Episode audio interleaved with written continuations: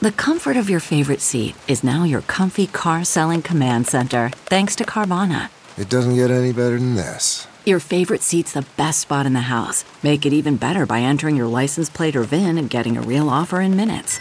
There really is no place like home. And speaking of home, Carvana will pick up your car from yours after you finalize your offer. Visit Carvana.com or download the app and sell your car from your comfy place.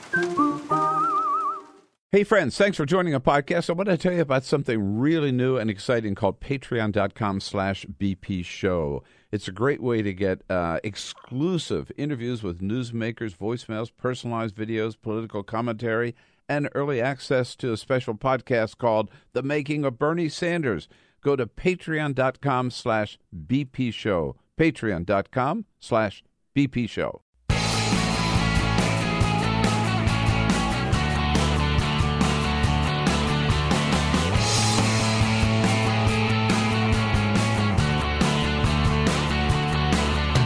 Giving you everything you need to fight the Trump administration. This is The Bill Press Show, live at youtube.com slash The Bill Press Show. Donald Trump has a new message for Puerto Rico.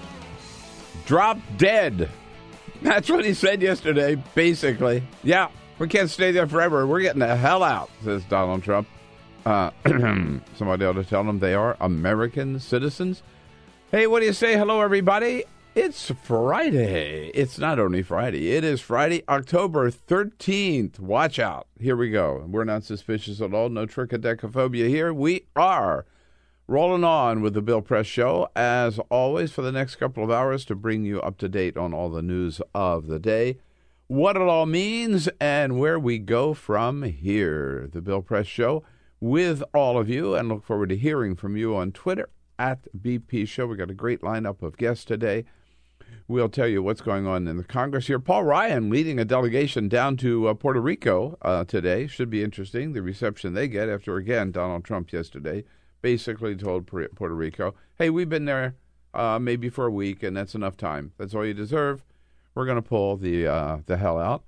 Uh, and uh, Donald Trump, meanwhile, un- unable to get Congress to repeal Obamacare, Donald Trump has decided he will just sabotage it himself any way that he can, doing so yesterday by signing executive order. Well, almost forgetting to sign an executive order uh, and announcing another uh, step as early as maybe today or next week to uh, get rid of all the subsidies that millions and millions of Americans use to afford health care.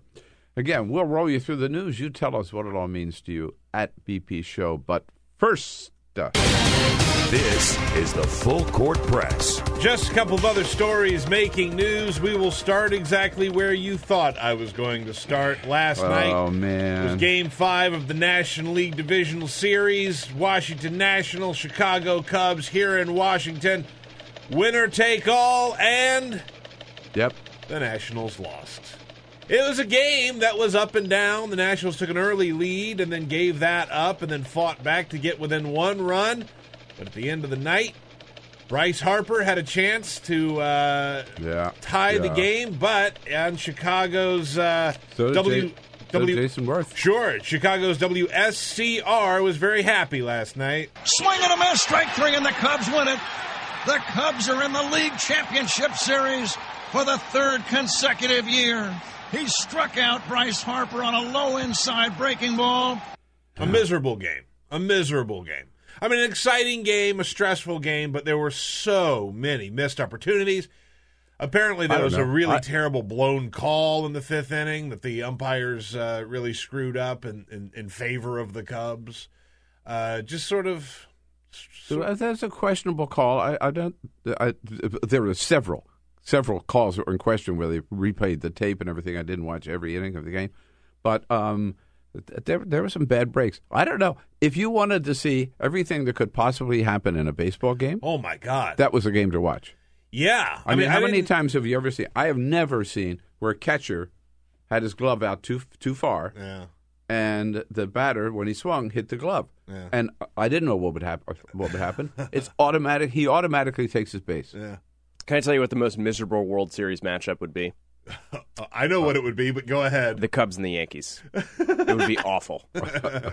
Although you know, I would I, as much as I hate the Yankees, the Yankees Dodgers would be pretty interesting. Yankees Dodgers would be pretty terrible. The too. Dodgers used to be in Brooklyn, so it makes for an interesting subplot. Yeah. No, you've got three of But the I'm rooting worst, for the Astros. You've got three of the worst fan bases here in like the last four teams standing: the Dodgers, the Cubs, and the Yankees. That's why you got to go with the Astros. So you've got to go with the Astros at this point. You've got to root for the Astros. Uh, sorry, I'm rooting for the Cubs. You're still rooting for the Oh, Cubs. look Damn at that! Ha! Damn right. Back on the bandwagon. Didn't take long.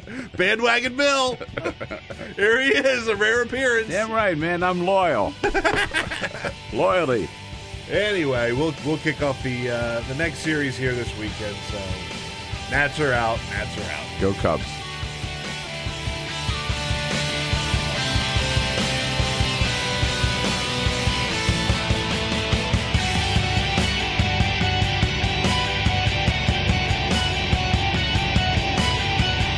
On your radio, on TV, and online. This is The Bill Press Show. I ain't going nowhere, says Chief of Staff John Kelly. Yes. Uh, Donald Trump letting him off his leash long enough to go tell the White House press corps yesterday that I'm not quitting, I'm not getting fired. I don't think. I don't think. But maybe I better go check with my boss. Ah, what a humiliating experience. Hello, everybody. What do you say? It's a Friday. How about it? Friday, October 13. Yep, it's one of those. Friday the 13th. Amazing how many times they roll around. Um, but we don't let it stop us. We are here with all of you for the Bill Press Show on this Friday, bringing you the news of the day, such as it is from Washington, D.C., from around the globe, from around the country, and uh, giving you a chance to sound off about it. We're joining you, of course, as we always do, on YouTube, on online, on YouTube, youtube.com slash The Bill Press Show, looking at you on Free Speech TV, and uh, out in the greater Chicago area, probably still celebrating at this hour. Hello, hello, WCPT, and congratulations in the National League playoffs, beating our Nats last night. Uh, but it took you nine full innings to do so uh, in an incredible game that went back and forth. Didn't But- end until Friday the 13th, as you That's just right. mentioned. It Yeah. was well into, uh, not well into, but it was into Friday Right. this morning. Spooky. Yeah. really spooky. I was there until the very last out, and um, the, so the Cubs Cubs will face off against the They're Dodgers, play the right? Dodgers. play the Dodgers not today, but I guess they'll s- just playoffs start tomorrow. The playoffs start today on The the, American Yankees League, and the Yankees the Astros Astros. begin tonight Yeah. At 8 begin p.m. tonight. Yeah. So uh, go Cubs! They're up. They're back in the playoffs, and the Cubs go all the way. No, what are you shaking? Why are you shaking? Oh no, your I'm just head? I'm I'm marking the tape for Yeah. next year. Well, I think- when you tell I- me that you're a Nats fan again, I No, can bring this back. you can't root for the Cubs. They kick the Nats out. But but they're not there anymore. So what am I going to do? Why aren't they there? Why? Because the Cubs- rotten Cubs put them out. Because the Cubs beat them. But so what am I going to do now? Root for the Yankees? hey, root for the Astros Yeah, you got to root for the Astros. Why? Because I Harvey. no- I don't know. You I know, have- they're a fun team. Yeah. I have nothing, no connection with Hu- Houston. They, you No. got to watch them. They got The they Red got this State. like five Red foot State. shortstop. It's I a don't- red state. I don't root for red state Oh teams. yeah, it's it's Ted Cruz's team, right? You That's can't- right. Can't root for 'em. exactly. Yeah. You know what? That's a good point. Or John Cornyn's team. Yeah, hell with him. Shout out John Cornyn. George Bush's Shout team. out. George Bush's team. uh, as we were saying, we got lots to talk about today and a great lineup of guests. Capri Cafaro is a former state senator from Ohio. He'll be here uh, in studio with us. He's raised in Helen, Washington, D.C. these days. Joel Payne, Democratic strategist, joining us as well. And then Danielle Paquette from the Washington Post. And uh, with all the top stories of the day, uh, let's start with Puerto Rico. Yeah, indeed. Oh, my God. It was, uh, uh, you know, first of all, we know uh, for a couple of weeks, Donald Trump just, he was so busy attacking NFL players, he totally forgot about Puerto Rico. He did. I mean, let's face it, he did. He didn't pay any attention to it after the administration did a pretty good job in Houston, Harvey, pretty good job in Louisiana, uh, and then for Harvey too, and then Florida for Irma. Maria waxed Puerto Rico. Donald Trump's so busy calling NFL players sons of bitches, he doesn't do anything about it. He finally wakes up and discovers that it is an American territory, and it is in the middle of the ocean, a big ocean uh, full of turtles that bite. And he wasn't able to, we were not able to drive our trucks there. So lo and behold, he finally wakes up, sends some aid down there. And he said last October the, the 6th, th- so a week ago today, right? Donald Trump Yeah. down in Puerto Rico saying, we're going to be here as long as it takes. We will not rest until that job is done. Puerto Rico has a long road of recovery ahead, very long road. But we know that its people are proud and they are resilient and they will come back strong. And we will be there all the time to help Puerto Rico recover, restore, rebuild. We're working together very closely with your great governor. That's amazing that that was just a week ago. Listen. A week ago. And yesterday, Donald Trump tweets out, We cannot keep FEMA, the military, and first responders, who have been amazing under the most difficult circumstances, in Puerto Rico forever. yeah. So, so A week later, he's ready to get out of Dodge. right. And that really brought a barrage of blowback and criticism, not just from Puerto Rico, from Americans here who say, wait, what the hell? You didn't say that about Texas. You didn't say that about Louisiana. You didn't say that about Florida. I mean, why Puerto Rico? Well, of course, Donald Trump tweeting again yesterday. Well, Puerto Rico didn't pay their bills, and Puerto Rico didn't fix its infrastructure. Pardon me, infrastructure. So basically, he's saying it's their own damn fault. Uh, now, you could say that about Houston. You Sure. could say about Louisiana. You can say about the California wildfires. It's just simply not true. They didn't bring this destruction on themselves.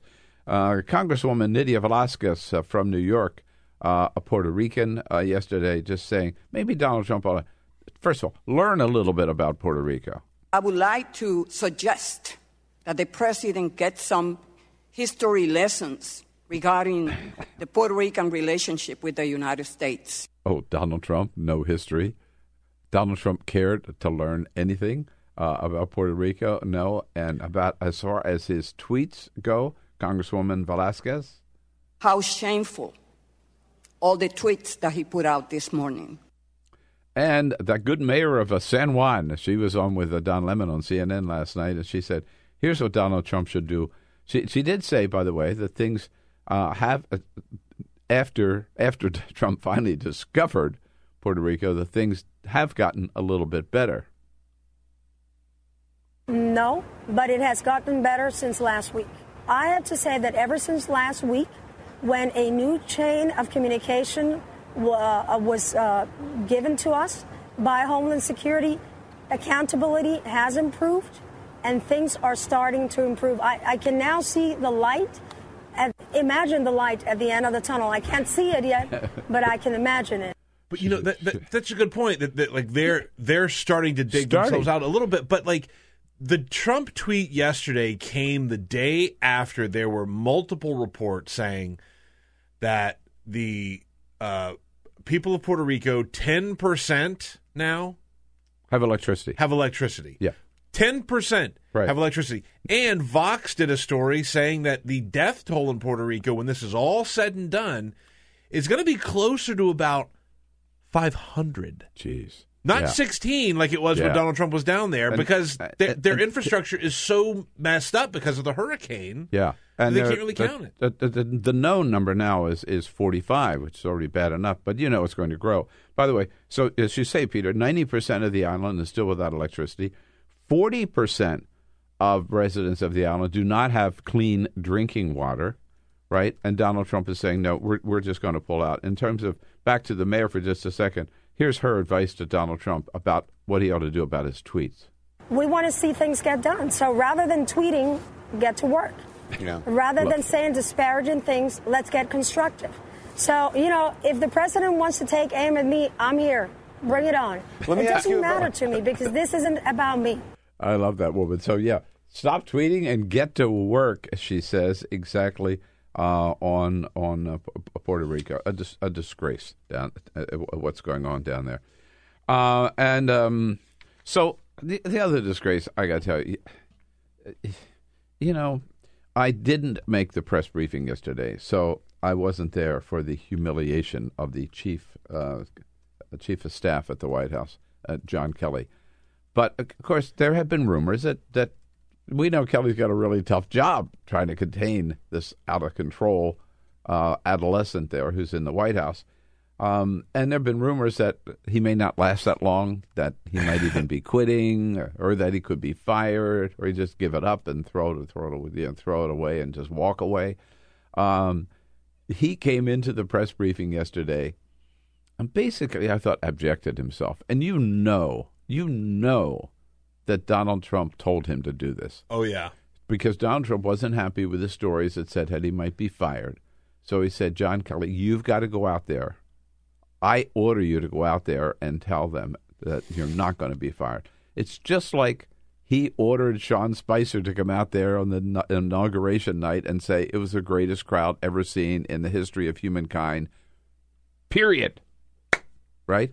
And Sean Spicer did it. And John Kelly did it yesterday, starting out telling the reporters there, no, I'm not going to be, I'm not quitting. I'm not quitting today.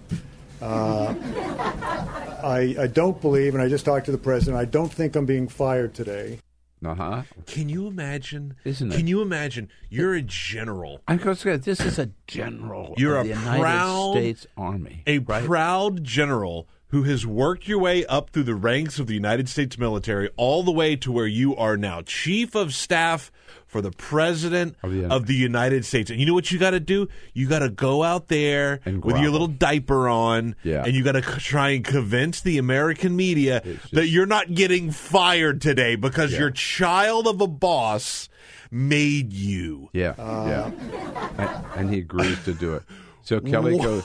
He, he in keeps. he- world? He, keeps just sinking lower and lower. No, he says. No, I'm not leaving. Unless things change, I'm Yeah. not um, Notice. quitting, I'm not getting fired, and uh, I don't think I'll fire anyone tomorrow. Notice the key word. Unless things change. Unless things change. No, things things don't change in this White House daily, hourly. By the way, you, you know what day it is? Friday the 13th, Today is Friday the 13th. all day long. Do you know what day of the week that Donald Trump likes firing people? Yes, that's right. it's Friday the 13th. That means it's going to be doubly. Yeah. Yeah, John Brutal. Kelly. It's going to be a Kelly. bloodbath. Somebody had better have your back, because you know Donald Trump doesn't have your back. No way. And, and Kelly says, now, as far as my job goes, right? People say my job is to control Donald Trump. Uh, John Kelly said, no, uh, that ain't my job.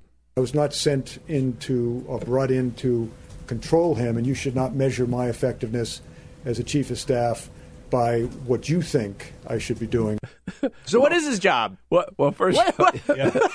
No, seriously. I mean, I get of it. all- Chief of staff, right? You know, you First got to shepherd his job- everybody in and out. But job that is is to control. controlling him. What he's really saying is he can't control him, Yeah. and don't expect him to. I mean, the first thing I saw this morning was a tweet from Donald Trump Yeah. saying, "We'll get to healthcare in just a minute," saying that Democrats should ask him on how to fix Obamacare. Right, but mean- this was five fifteen this morning. Yeah. Okay, and my first thought was, "Where's John Kelly?" Right. He's slipping. Yeah, yeah. As uh, Bob Corker said last week, Trump somebody, caught him slipping. somebody lost their missed their uh, their Their shift. Their shift. Yeah. somebody missed their shift. Right. you can't control this guy. He is totally out of control. Unguided missile. Uh, but it was it was embarrassing to see Kelly. You know, it, it's sort of like yes, boss. Yes, boss. That's exactly what Yes, it is. master. That's Yes. exactly what it Oh. You want me to say uh, yes, master? I'll do that. Yes, and you know damn well that Donald Trump was watching every move. If it's not John Kelly that's controlling him, who is tasked with controlling him? Melania. Melania. Well, it's John Kelly who's tasked, and nobody can. The, the truth is, nobody can do it. Nobody can do it. Ivanka can't. Jared can't. I mean, he's Ray says it's Barron. It's the best guess yet. I tell you what, Barron knows more about how to use the internet than his dad does. yeah. And so right after, right after Kelly th- is this a little uh, humiliating experience. Uh, Donald Trump, where the reporters are called in when he's, uh, we'll get to the healthcare thing, signing the healthcare executive order yesterday. Uh, Donald Trump praises Chief of Staff John Kelly.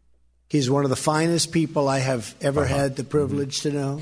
Mm-hmm. And we are deeply fortunate that he is now here at the White House. Not a good sign, by the way. No, Uh, that's no. a very bad gonna say, sign. that's exactly what he said about Tom Price. Remember? He came out and said Tom Price was such a good man and everything. Got on the helicopter, and within five minutes, Tom Price had been fired. Yeah. so, not a good sign. It's the same thing he said about Tom Price, about Reince Priebus, about, I mean, t- Oh, take yeah. your pick. Yeah, exactly. John Spicer. John likes- Spicer. They're all they're all good people. Yeah. He's a good man. Uh, he is not a racist, I can tell you that. He's a good person. He actually gets a very unfair press in that regard. Who was that? It was Steve Bannon. That was at the Oh, that was press Bannon. conference. Oh, yeah, they Trump let, they Tower. let Bannon, then Bannon's gone. Oh, that's right. Doesn't I- that feel like a year ago? Do you know what It day that was? That was August 15th. No Oh, kidding. Just two months ago. God. Yeah, yeah, yeah. I thought he. That's unbelievable. He could have been honestly. talking about Jeff Sessions too, and when he said that, but that was Bannon. At any rate, yes. And so, what was um, what were the reporters called in for? They were called in because Donald Trump.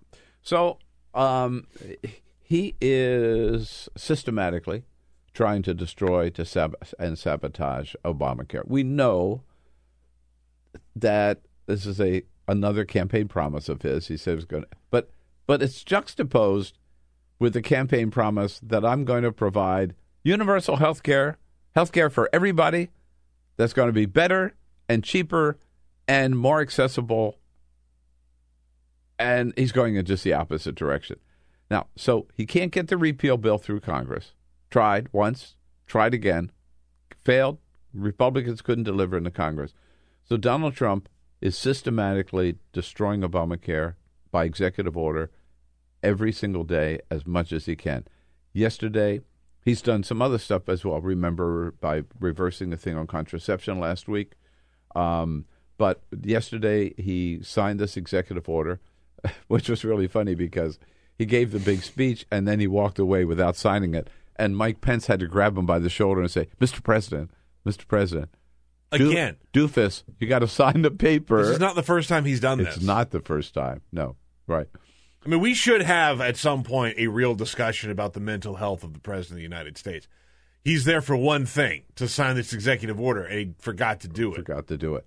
My favorite part about it is that Mike Pence literally has to stretch his arm out Yes. as far as Yeah. he can Yeah. to make sure that he gets Trump's attention because Trump is like a child with severe ADHD who cannot sit still. The- Mike Pence has to, turn, has to turn into Dikembe Mutombo to block Trump from leaving the room. Get back here! and then he's going to turn around and do it. So, in the substance, what Donald Trump did yesterday was got one of the main provisions of Obamacare. So he uh, he signed an executive order which would allow companies to uh, band together, uh, form a little group, and then offer health insurance to their employees, to their healthy employees, which are lower cost and and provide lower benefits.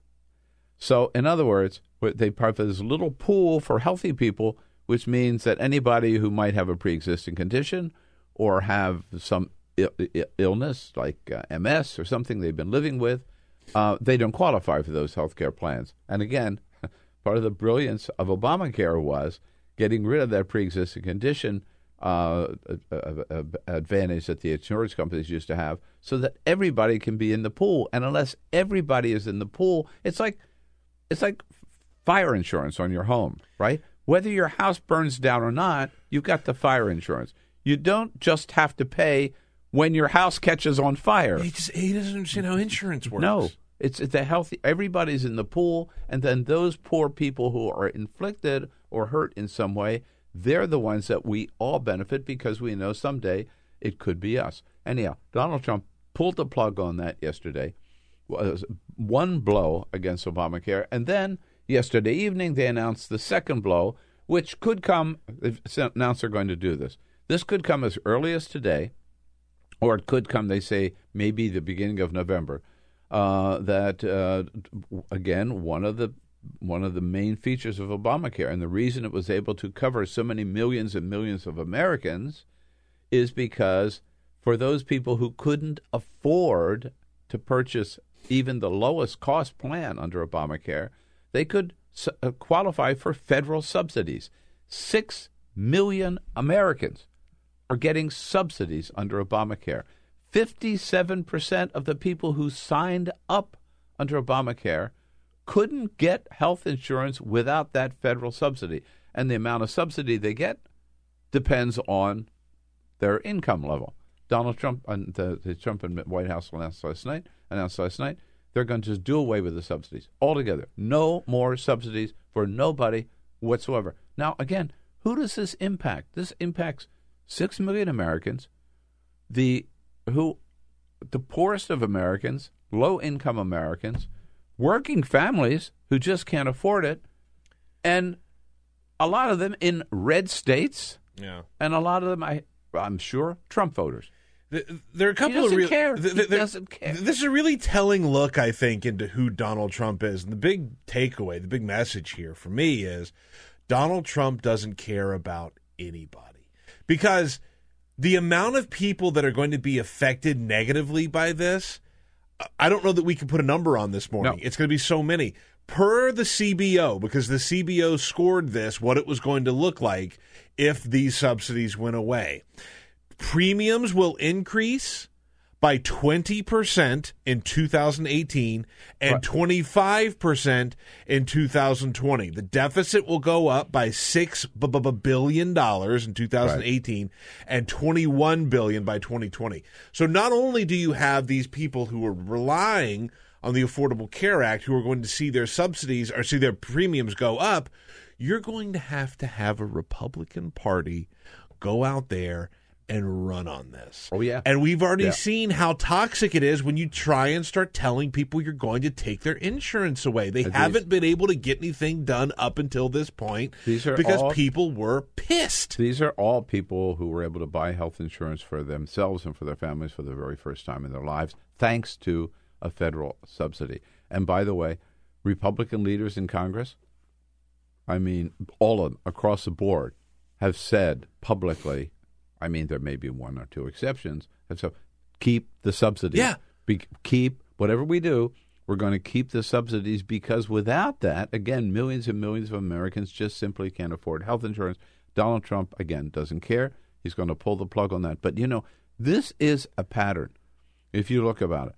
Paris Accords, pulling out of that. Iran nuclear deal.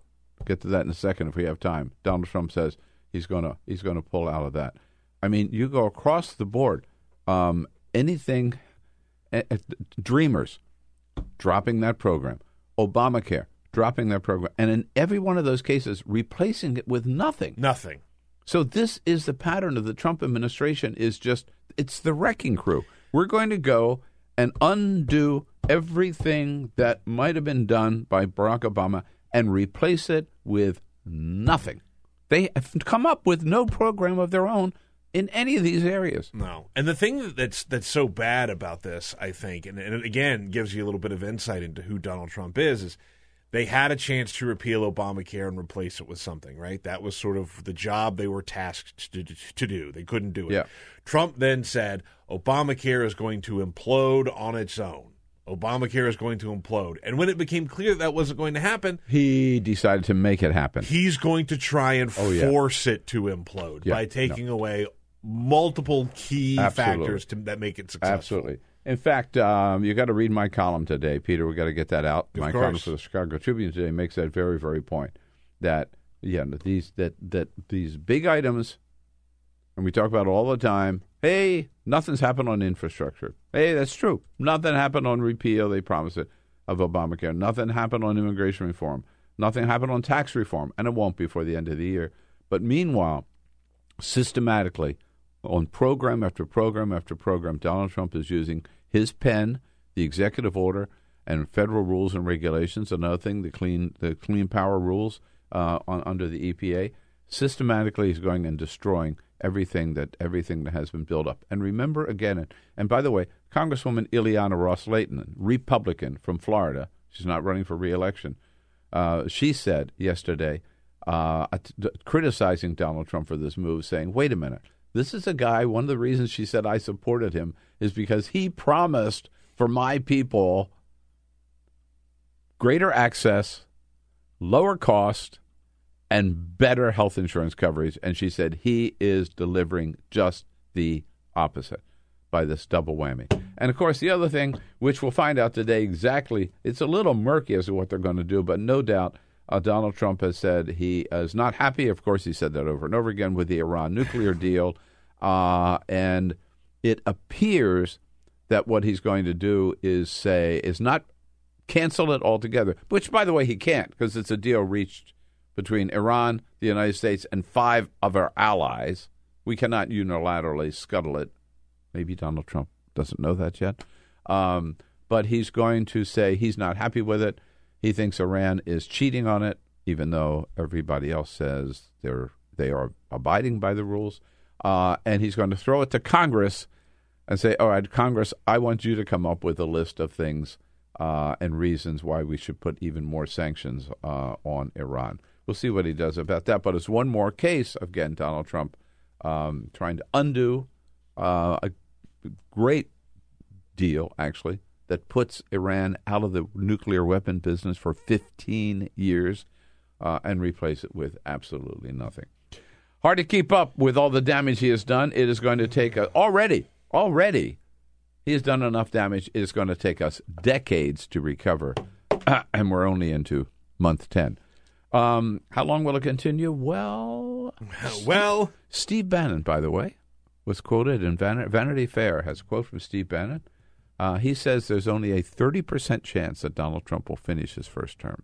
I found that to be really interesting. Isn't it? I, I don't think we should put all of our eggs in that basket, but I think that Steve Bannon No. knows Donald Trump pretty well. And I don't know what he means by that. That he know he means Robert Mueller is going to come down with something, or that the Republicans will finally have enough of this guy and throw him overboard. I. What, or I would- Trump gets bored, Trump which gets is something that we, you know, had talked about when he first got elected, Trump and is gets still a real possibility. That's the one I never believed because, boy, if there's anything that would satisfy your ego, man, it's Air Force One. and that Fair motor point. and that motorcade and all that crap. You I know, get that. in the state dining room. But Sure. anyhow, Steve Bannon The only two scoops of ice cream. chance. That's right. exactly. Yeah.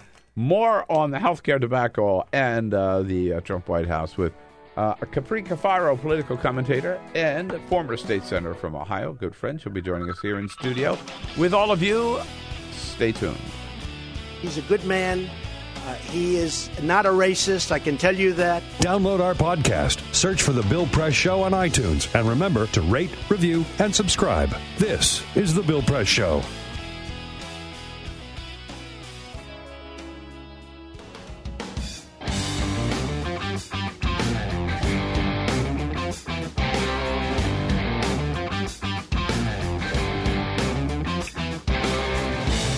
Same great show, new great channel. Stream live video at youtube.com slash The Bill Press Show. How about it on a Friday, October 13? Here we are, uh, the Bill Press Show. Watch out for the black cats today, huh? oh, yeah. Sound effects. we got it. Coming to you live from Washington, D.C., our nation's capital. It is the Bill Press Show. We're right here in our studio on Capitol Hill and brought to you today by the Laborers International Union of North America. Uh, Laborers International Union of North America, LIUNA. LIUNA. And uh, under President um, Terry O'Sullivan, the good men and women of LIUNA. Thank them for the support of the program and send you to the website, liunabuildsamerica.com. Joining us in studio, our good friend, former state senator from Ohio, now political commentator, uh, and also with American University here in Washington, D.C., Capri Cafaro. How are you? I'm great. Thank Everything you. good? Fantastic. You're not suspicious on a Friday 13? You, I'm. I mean, I'm from the Mahoning Valley, and as you know, we we were, we were born to be suspicious. So Friday the Thirteenth is nothing new. It's just, uh, it's just another day. just another day, right? Good. Uh, among other issues you've been talking about, writing about lately, um, should we have seen Harvey Weinstein coming, and should Democrats maybe have not gotten so cozy with him? Uh, you know, I think there there are two parts to that. Yes, I think everyone should have seen Harvey Weinstein coming in the sense that uh, you know there's obviously a culture in Hollywood uh, that um, turns a blind eye to women in, or excuse me, to men in power. Um, there's, uh, I think, a tacit acceptance that you know this is something that is part and parcel of, uh, you know, the entertainment industry. Um, but that being said, uh, you know, I, I, you know, taking contributions from this man without you know, specific evidence of wrongdoing, you know, is, is a different issue. So I think the question now is, it's not a, you know, it's not necessarily 2020 hindsight of should you taken them to begin with. It's what do you do in the face of, uh, you know, mounting allegations of not only sexual assault, but, but rape. But rape, right. Well, again, I don't travel in that crowd. I mean, I did at one time, actually. But you're from California, right? Cal- California. When I was Democratic state chair, all the studio heads, oh, yeah. I knew them all. And, Yeah. and, and but Harvey was not active at that time. I never met him. Don't know him at all. My, me neither. But so I never heard these reports. But apparently, like even um, Anthony Bourdain said, Yeah. and his I saw that, girlfriend yeah. is one of the She's ones one of who, the women, yeah, who- but said that everybody knew for years that there were these re- reports about about Harvey's reputation. Yeah. Um, well, I, I think that again, I think it's more of a commentary on, um, you know, the imbalance of power um, and and the fear of you know really uh, bringing this out into the light because of uh, you know retribution or um, you know uh, killing someone's career. I mean, the the, the reach Yeah. of Harvey Weinstein. Uh, is is so far and wide that you know again you see people like Gwyneth Paltrow and, and Angelina Jolie that never spoke up. And if they're you know and those folks you know years later obviously have an established career separate and apart from him um, and they still didn't come out until a number of other women came forward. Jane Fonda was quoted this morning as saying she knew she, she had heard all of this and never said anything. I think I she herself had not been harassed, Right. by, but, but she- she knew about women who had and never said anything. And she says, "I'm ashamed of myself that I that I did." Well, on your point about power. Um, Former Vice President Joe Biden, who, by the way, is sort of the leader in Absolutely. this effort of all with the Violence Against Women Act, Exactly. right? uh, spoke about that uh, yesterday. Is exactly uh, putting it in context. I think, echoing what you just said. Sexual assault is not about sex. It's about power. It's about the abuse of power. And it's about deeply embedded attitudes in our culture that for a thousand years have shamed the victims and allowed the perpetrators to escape the consequences of their actions. It's a big part of it, isn't it? Yep. You, you know what really what really drove that point home is and we've heard that a lot, right? It's not about sex; it's about the powers. When you hear that tape of oh. Harvey Weinstein, Oh, yeah. when he's talking to that Well, one, the one the Italian woman in New York yeah, and yeah. she was wearing a wire, and Yeah. he's not violent. He's he's not talking about sex specifically. just don't embarrass me Yeah. And it's very, I mean, persuasive is not the word I'm looking for, but he's just very firm in his Yeah. commands to her. Right. Right. Like, come to my room. Come to my room. Why won't you just come to my room? And just on and on and on and on and on. Here he is. I'm not going to do anything. I swear, my children. Please come in. On everything. I'm a famous guy. I'm feeling very uncomfortable right Please now. come in now. And Please come minute, in if now. You want to leave when the guy comes with my Why jacket. You can yesterday go. you touched my breast? Please, I'm sorry. Just come on. I'm used to that. But Come on. are you used to that? Just come in. I'm used to that. No, but I'm not used to I that. won't do it again. Come on. Sit here. Yeah. Look, you know who I am? You got to come into my room. You know, wait here. I'm going to take a shower. Wait here. It's just disgusting. He's not angry. He's not aggressive in the sense that like we think of aggressive people Right. being sort of No. heated, No, but just not. like oh, It's Uh, it's a matter of per, it's persistence, and it's that that that uh, you know silent understanding of of who he is. Hillary got some grief that it took her three days before Five. she spoke up. Five? Okay. Yeah. Uh, grief deserved? Yeah, I, you know, and, and I wrote about this and and got you know sort of. Uh, both praise uh, and and punches from all sides of the aisle on it, but but frankly, you know, look, I, I am a woman. I authored the rape kit backlog law in Ohio. I am a licensed social worker who trained with victims of domestic violence, and you know, worked closely with a number of advocacy organizations for those that are victims of sexual assault.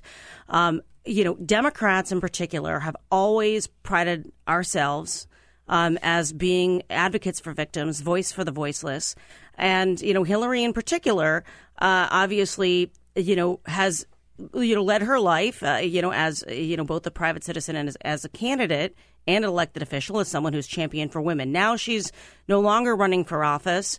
And, uh, you know, I think that, that the hesitation of her speaking up at least plays into this narrative that Hillary Clinton is expedient, politically expedient, and says stuff and does stuff when she thinks that it is beneficial to her. And I think it sends the wrong message. And I think it sends the wrong message to victims. I think it sends the wrong message on behalf of Democrats, although there are many sitting elected officials that spoke up immediately.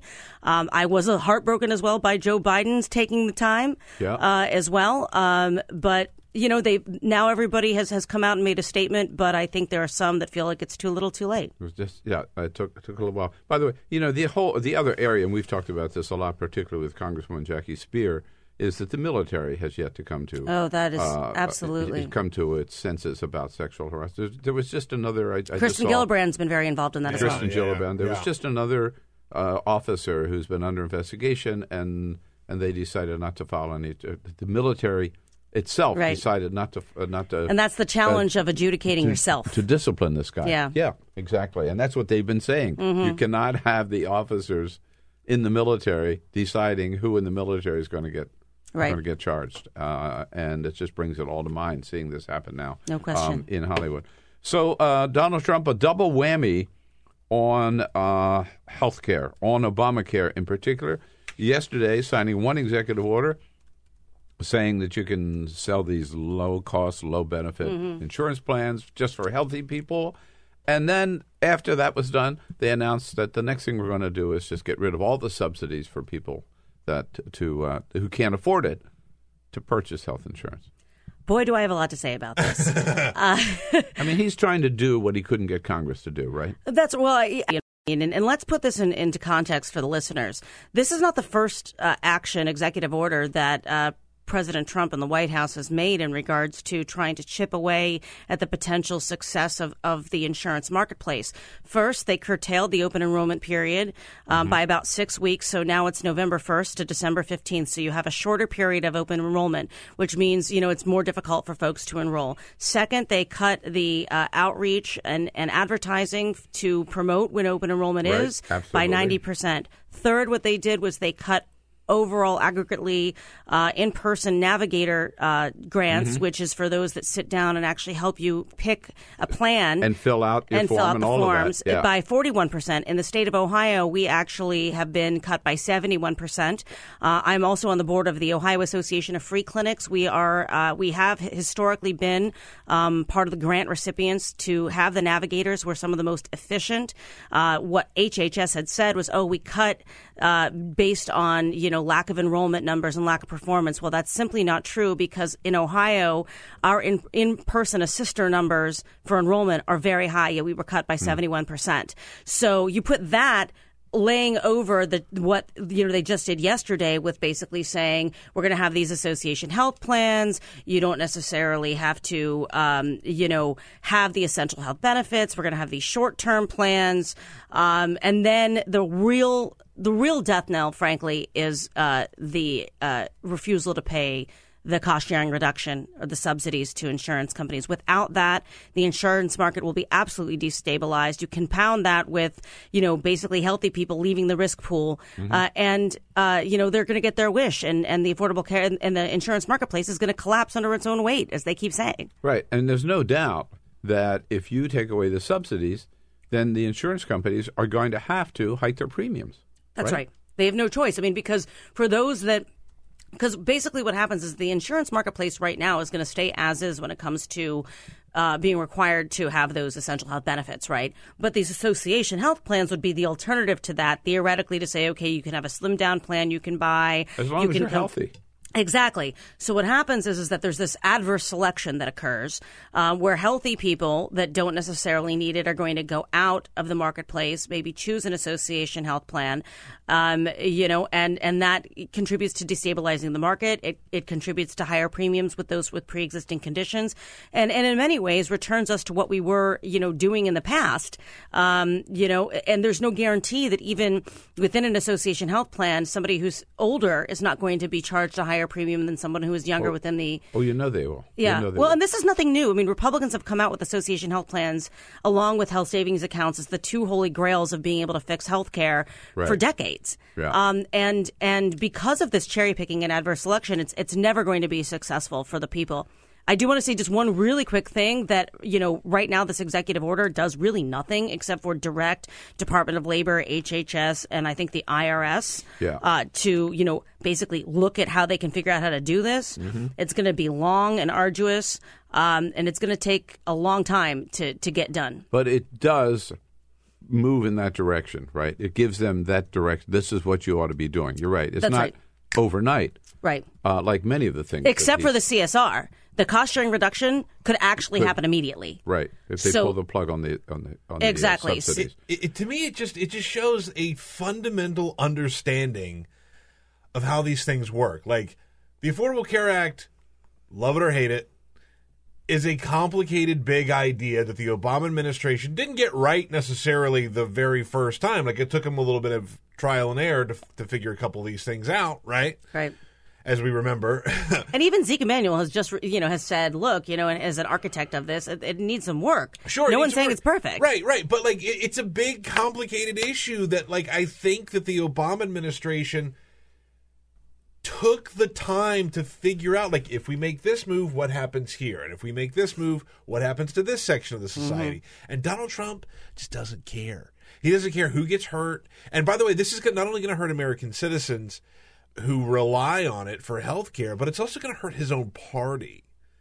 Like they're going to have to run on this thing I, I think it's possible. I think what he's going to, I think what is more likely than not is I think he will point the, the finger back to Congress and say, well, I had to do what you couldn't do. So because you guys didn't act, if you had something better that you could do, then you should have done it and you didn't.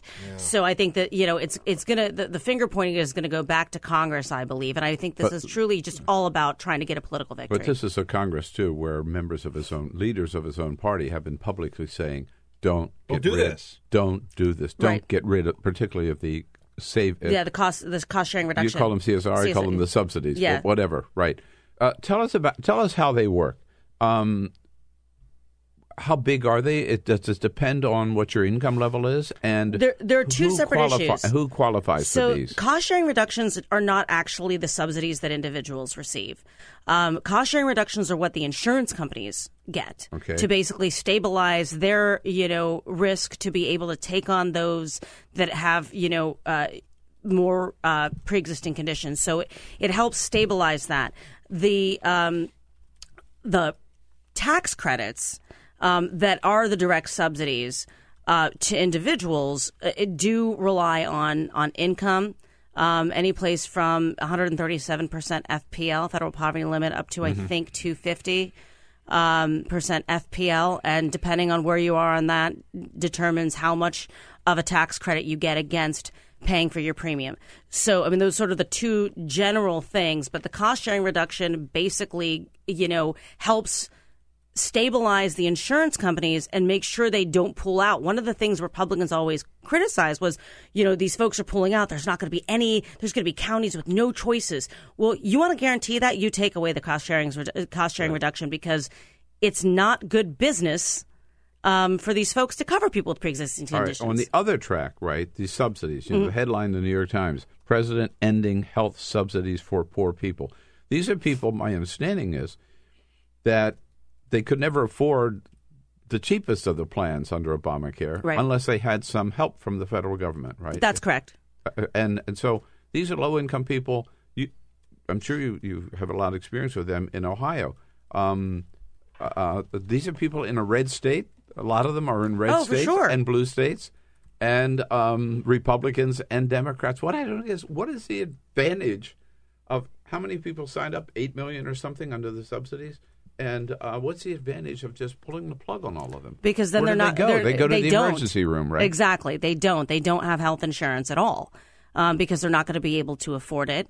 Um, and, and I think maybe uh, this whole short-term plan business might be the way that they get at. They keep talking about "quote unquote" continuous coverage um, as a, as like the replacement for the individual mandate. So maybe this is the way they deal with it as like a stopgap measure, but it's still not efficient. I mean, again, we're not looking at the end user. you know, uh, that is a human being that ultimately is going to cost, you know, the system more money, um, as it has been. I mean, people act like premiums were not going up prior to the Affordable Care Act. They were going up faster prior to the Affordable Care Act. Isn't it? Isn't it? it in, uh, uh, there are a lot of us, myself included, very critical of the Affordable Care Act because it didn't cover everybody. Right. It didn't go far enough. But boy, when you look at it now, right, what Donald Trump is trying to do to it, it certainly was a lot better than the previous system was, Right. where we were totally at the mercy of the insurance companies and the pharmaceutical Exactly. companies and you name it. And now, I mean, Do- Do- I mean, what Trump he's not offering any alternative either, right? It's back, Right. as you say, it's back to the way things used to be. Exactly. And and I and we know how unfair that was. No question about it. I mean, you even look at things like lifetime limits. You know, Yeah, you have right, a situation right. like you know open heart surgery, for example. Hello. You're gonna. Hi you're- there. Exactly. They would, they would have dropped him like a hot potato. Drop well, that's like the thing. hot. Like, yeah, oh, that's, Oh, yeah. that- that's a real thing. I mean, You cost us too pre-existing much money, dude. Yeah, I would have cost you. You're guys a like lot of Puerto money. Rico. Yeah, exactly. Yeah. You cost us too much money. you busted our budget. Fair enough. Yeah. we can't hang out with you for forever now. Yeah, exactly. No, uh-uh. we're gonna have to. What? By the way, so what's your take on Donald Trump and the latest on Puerto Rico? Telling him yesterday, um, we can't stay there forever. In fact, uh, if we we played this a little earlier, just to remind ourselves. So this is not a year ago. This is Donald Trump a week ago. We will not rest until that job is done. Puerto Rico has a long road of recovery ahead, very long road. But we know that its people are proud and they are resilient and they will come back strong. And we will be there all the time to help Puerto Rico recover, restore, rebuild. We're working together very closely with your great governor. That was a week ago. He said that uh, October the sixth, and then yesterday he says, "Well, we can't be in Puerto Rico forever. You know, the the F, the FEMA and the military can't be there forever." What's going on? Uh, You know, I, I think this is a fundamental, uh, you know, uh, for lack of a a better word, misunderstanding of Misunder- misunderestimation. Well, no, mis- mis- misunderstanding of of Puerto Rico being, you know, Puerto, and Puerto Ricans being American citizens. Uh, eh, you know, I mean, there, there does seem to be a uh, a separate kind of response to Puerto Rico. Now, yes, okay, I understand that they had debt and there are all these issues, but you know, the, the Congress has also been like, reluctant. Yeah, exactly. I mean, Congress has been reluctant to act, you know, to help rectify, you know, the, the debt issues in Puerto Rico. You know, there hasn't been any. Uh, you know, movement in regards to statehood. I mean, so there, there are fundamental challenges related to Puerto Rico. I get that. Previously to that, again, though, these are human human beings that are American citizens that are without power, that have hospitals that are being, you know, run by generators. People are dying. Uh, people don't have electricity. People don't have potable water. water, right. Exactly. And and um, you know, let me put it this way: if this were uh, if this were Florida, if this were uh, you know Texas, uh, um, uh, you know, I think we would be seeing a very very different outcry. You bet. You bet. Absolutely. No, I mean, there's no, there's no doubt about it. and I mean, maybe it's just out of sight, out of mind because it's so far away. But it's still not doesn't make it right. it could be white versus brown. I would, uh, lo- I would love. I mean, I, do think you said part- it. I do think that's part of it, but I also do think that if you were to ask ten people on the street, are Puerto Ricans American citizens? Ten of them would say we have no no. Yeah, I, I, I mean, eleven of them would say no. I really don't. I really think there's a disconnect there, and I really think that the president of the United States is one of those people who doesn't believe Absolutely. the Puerto Ricans are American citizens. He doesn't even know it now. Or, Well, No, I mean, I don't but, think but let's talk about this, though. I mean, now. there was some discussion. I mean, but I think that there is a recognition that the folks in the U.S. Virgin Islands are. I know. Yeah, maybe it's because it's got that U.S. Virgin Islands. I Yeah, know. right. But uh, yeah, um, it's- so it's just the the callousness of it, you know, uh, and and also slamming them for having that their infrastructure was not like uh, Right. right up to date. Hello, how about our infrastructure? Right. I mean, how about our electrical grid, our roads, our Right. bridges, our sewer treatment plants? This is even Donald Trump who recognizes that and during as a candidate, Right. and said we needed a trillion dollar. I still don't understand why we didn't why everybody didn't start with infrastructure reform out of the, out of the the gate.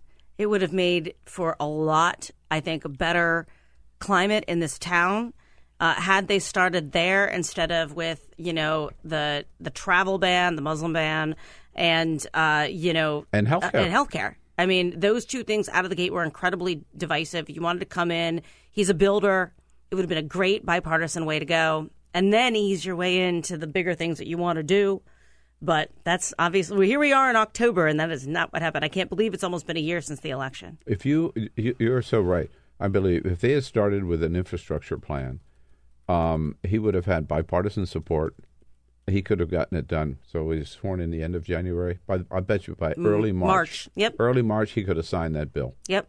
And that Putting people been- back to work. Yeah, I mean that would have been a huge, Yep. huge positive step, and would have started this administration off in a whole different light. Incre- incredible. And it's maybe, absolutely true. maybe, maybe paved a, maybe made it possible then for, Democrats and Republicans to maybe To work, work together on some other stuff. things. Exactly. yeah, right. So, God, why aren't you and I running this show? I don't know. It's a really good question.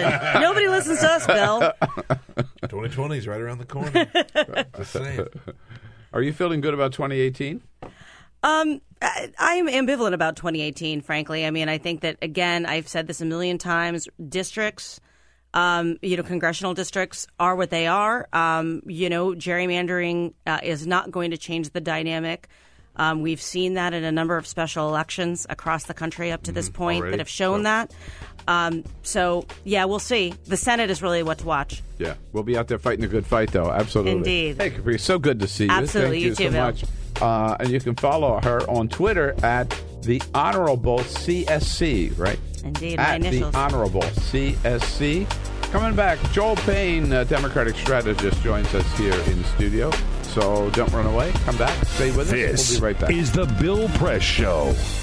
Hey, everybody, this is Bill Press. Thanks for listening to the Bill Press and Friends podcast. And now, do yourself a favor. If you haven't already done so, subscribe to the show on iTunes. Here's what you do just search for the Bill Press Show, then you can take us with you and listen in anywhere you go.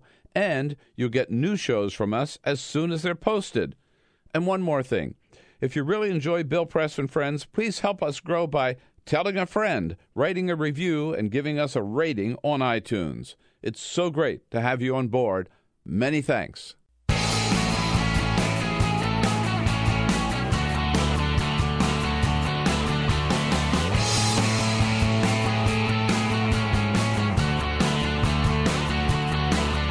Giving you everything you need to fight the Trump administration. This is The Bill Press Show. Live at youtube.com slash The Bill Press Show. I ain't leaving. I ain't quitting. I ain't getting fired. That's what John Kelly said yesterday. We'll find out whether he still, a, still has a job today on this Friday the 13th. Hello, everybody. Great to see you. Uh, welcome to the Bill Press Show this Friday, October 13th.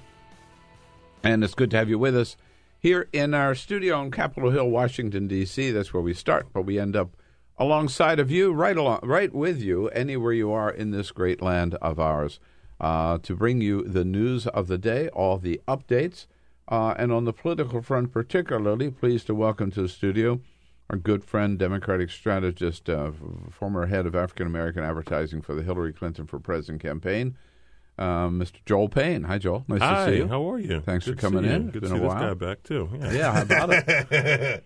I'm here. I'm here. Yeah, he's he's still not at 100 percent capacity. Lazarus, back from the dead. Trump's But America, man, is really taking a toll on you. I know it is, yeah. But uh, good, good, with a good health, a good union health insurance, Damn plan, straight. You know it. Yeah, That's right. Damn straight. it brings you through those times that you never prepare for and never expect. But when it happens, You know it. the union makes us strong and keeps us strong. Anyhow, we want to hear from you on the news of the day uh, on Twitter at BP Show. Uh, and we will jump right into the news of the day uh, with all of you and Joel Payne. But first, This is the Full Court Press. Just a couple of other stories making news. Okay, so Roger Goodell uh, takes a lot of grief on Twitter. He's Yeah. not a very popular man online. There has been one notable person who has been out there tweeting lots of support for Roger Goodell and fighting with people who are critical. The person goes by the name Jones Smith on Twitter, has the name For Argument, that's the Twitter handle, has no followers, no photos, and has since been deleted.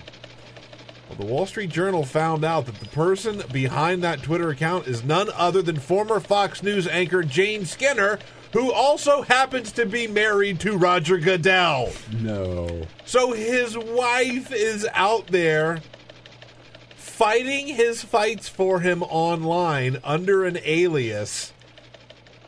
I am amazed by this story. Maybe I shouldn't be, but like I'm so fascinated by it. You it. know, a lot of people say that Twitter is a garbage fire. It should have never been invented. It was a mistake. True. But this is why I love Twitter. Yeah. Because things like this happen. Same as same as Kevin Durant did a couple weeks ago. He's the- he's like, Jane Skinner's the is the She's new the Kevin, Kevin Durant. Durant. That's right. It's amazing though. Like, This is why I love good investigative reporting amen, amen. to come out like this. Yeah. Uh, get moving. You remember Here's that? the thing. I'm just thinking, would Carol do that for me? No. No, no. Yeah, I tell you what. Hell no. Would Lucinda do that for you? No, sir. Get you Uh-uh. a woman that would do that for you. My fiance would do that. For That's me. the real. She that's the would. woman that's got your back. That's, That's for right. sure. That's right. Let's move. Those were the words from Michelle Obama when she was first lady. Yes. It was all about uh, trying to get the obesity epidemic under control. Well, the National Center for Health Statistics released new statistics on obesity, and they are not good. We are now at an all time high for adults. 40% of adults and 19% of youth are obese. There's been a staggering rise in obesity, particular in adult, particularly in adults since 1999, with no signs of it slowing down. So again, this is the National Center for Health Statistics say that we have only gotten bigger and unhealthier. I don't think you can blame Michelle Obama. I wasn't blaming Michelle Obama. I'm just like she tried to get a handle on. it. She tried to warn us, and like First here all, we are. It takes a lot of time uh, to turn to turn the you know to turn the tide. But Also, man, the fast food industry is just growing faster and faster. We had seen some of the childhood obesity rates come down Yeah, under the yeah. Obamas, but now they're even going back up. But adults, we are the highest we've ever been. A, a year ago today, that uh, Michelle Obama speech in New Hampshire for Hillary, probably one of the most memorable speeches Oh, of the campaign. Yeah.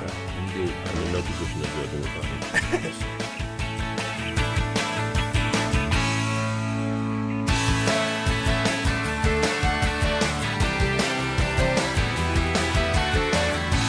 On your radio, on TV, and online.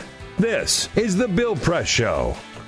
Yes, John Kelly forced the gun at his head to go out in front of the press press corps yesterday and say, "I ain't quitting, I ain't leaving, and as far as I know, I'm not getting fired." Hello, everybody. What do you say?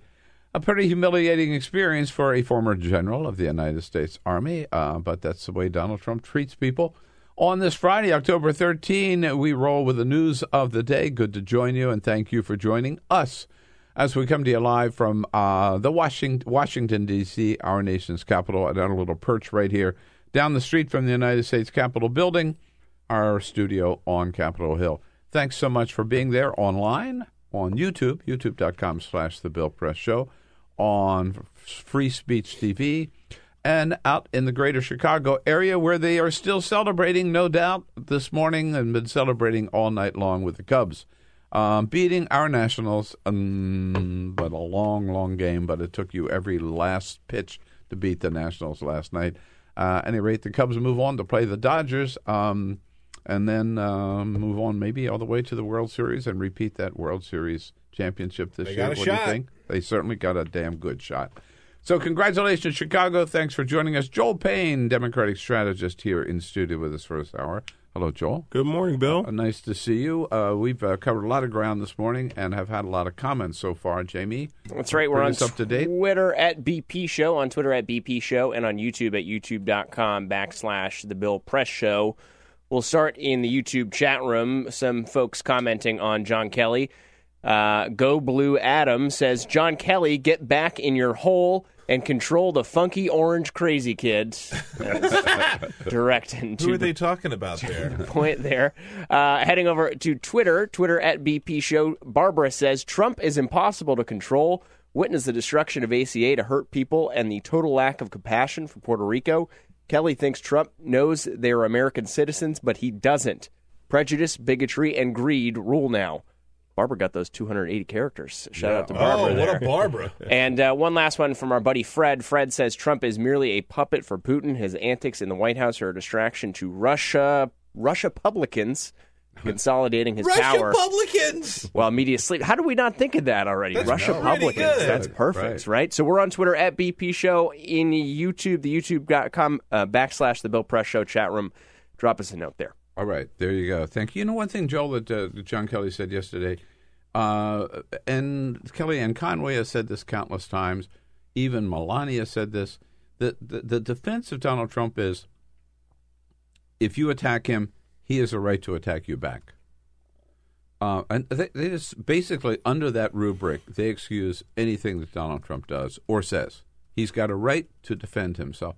Well, I mean, what do you think about that? At a certain level, it's right, but at the same time, Well, it, Right? it's it's right if uh, you're 10 years old and you're on a playground, or if you're. I mean, my, my my mom told me not to allow myself to get pushed around, but I wasn't the leader of the free world, right? So when every one of your words matter, and when your actions matter, and when you are supposed to be a leader, um, you are not supposed to be baited so easily into fights. Um, one, because it's unbecoming of the office, but two, because it's not the strategic use of the presidency that we've seen used in the past. There's also there's also a point in there about punching down. Yeah. You know, Yeah. like Yeah, right. he only picks fights that he thinks he's going to win. Right? Like he doesn't take on big issues or big things. He takes on like petty petty things. And he also does it in a very personal, demeaning kind of way. Witness his tweets about Bob Corker Oh, yeah. this week, right?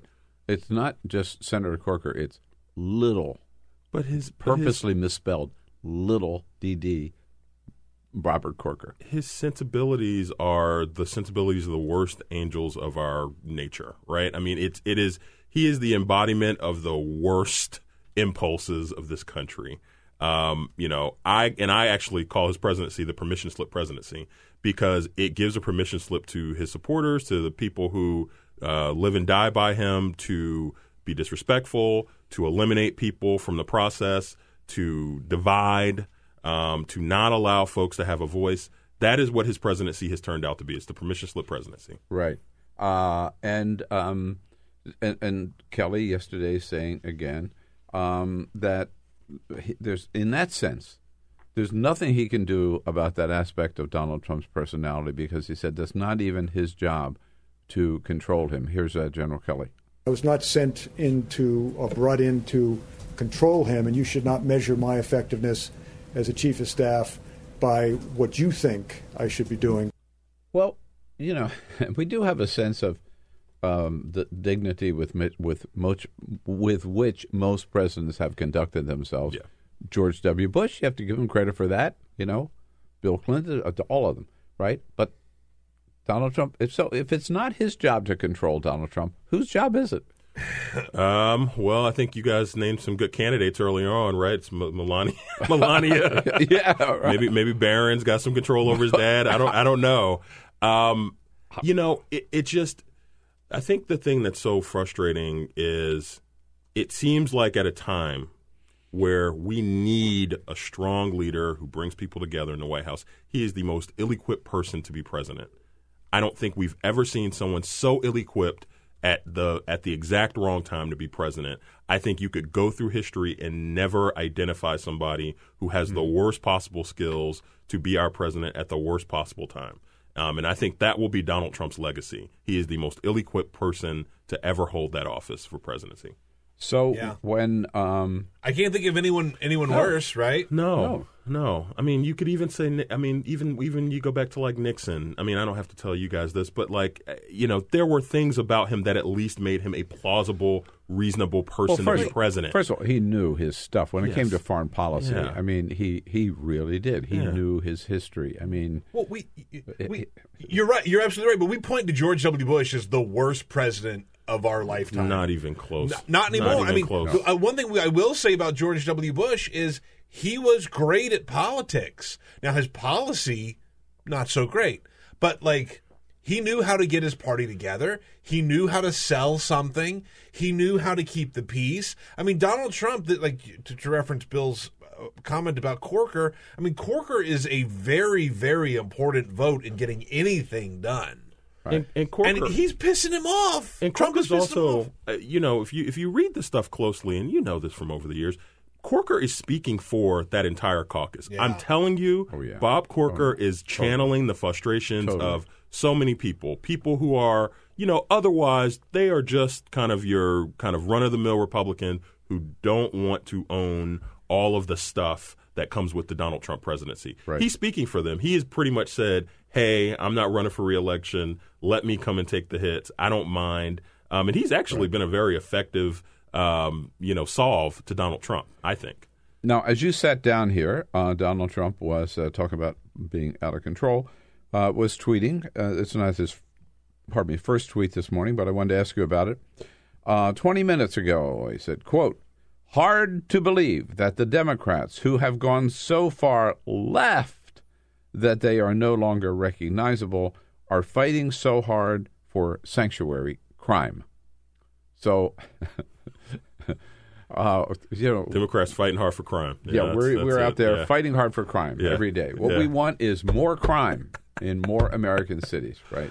Well, it's Now, look. when, you, when you when something like that, which is so off the wall, basically just nuts. What what do you do about it? Just Bill, I don't- ignore it, or I, what? I don't know what's more disturbing though, the fact that he would say it, or the fact that you know that there are millions of people who are eager to believe that and who want him to say that, and and and that's why he says it. Um, yeah, I mean, I, I look, I, I, I think Democrats have a challenge here, and I think you know, as we kind of, you know, we obviously we talk about the norms of this presidency, and we kind of relate it to politics. Um, coming up to, to 18 and 20 what what do, what do you do with this right i mean uh, pelosi and schumer had a had a little issue a few weeks ago where they were trying to work with him on daca um, and and some other you know kind of shared policy goals Mm-hmm.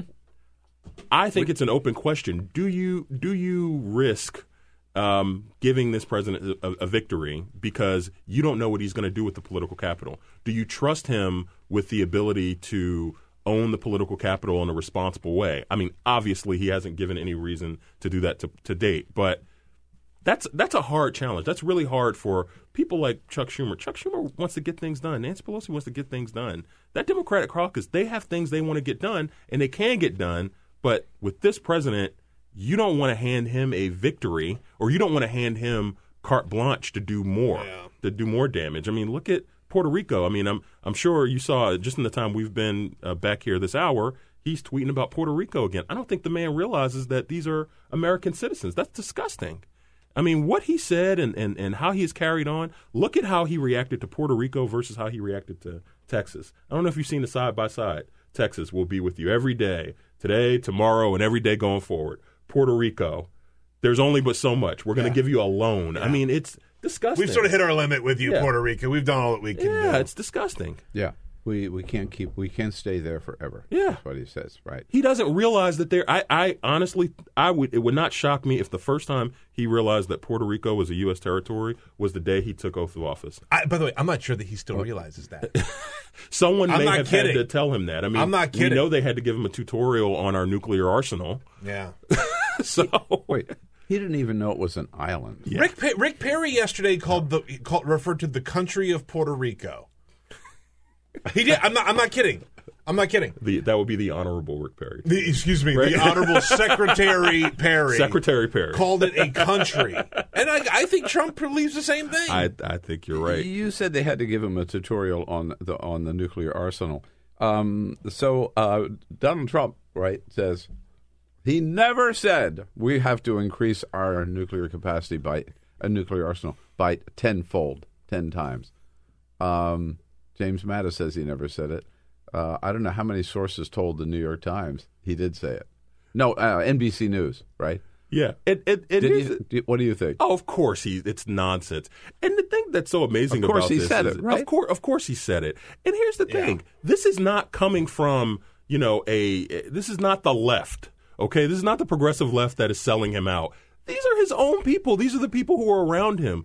That that has that sourcing. Just look at the story. That sourcing has to come from somebody inside the room, someone in his inner circle, in the Pentagon. in the Pentagon. These are Yeah. these are these are the people. And actually, I think these people feel like they're doing a public service because if they don't put it out through leaks, they feel like it won't get out. And that's the, really the only way to bracket this president to box him in. I want total rehabilitation.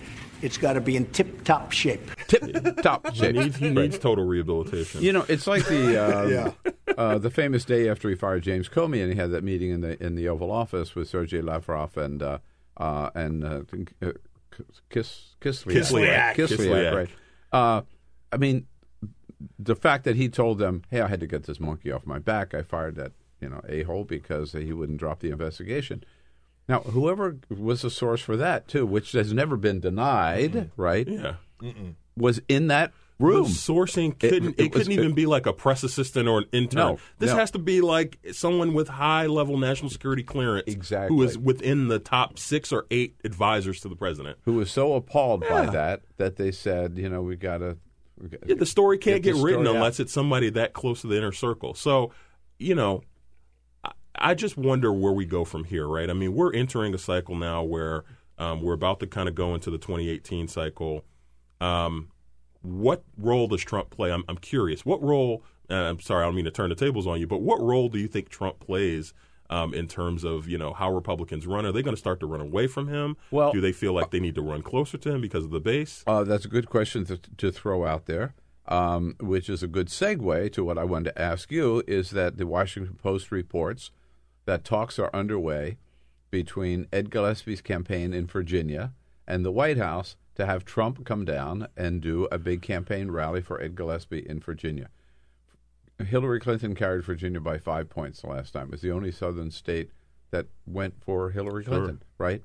If you're Ed Gillespie, do you want Donald Trump to come into Virginia? in a Republican wave year, Hillary Clinton carried it by five points, which really means that if we were having a normal Democratic year, she'd probably carry it by eight to ten points. Mhm. Um, Yeah. Donald Trump, my suspicion, is not particularly popular in Virginia. Um, I, I saw the polling that indicated that before Election Day, and Election Day b- bore that out. Absolutely not. Ed Gillespie um, has to be out of his mind, but I, I, I guess he figures I have to keep him in the tent. I mean, the one thing that Trump can do for Gillespie is be his hatchet man.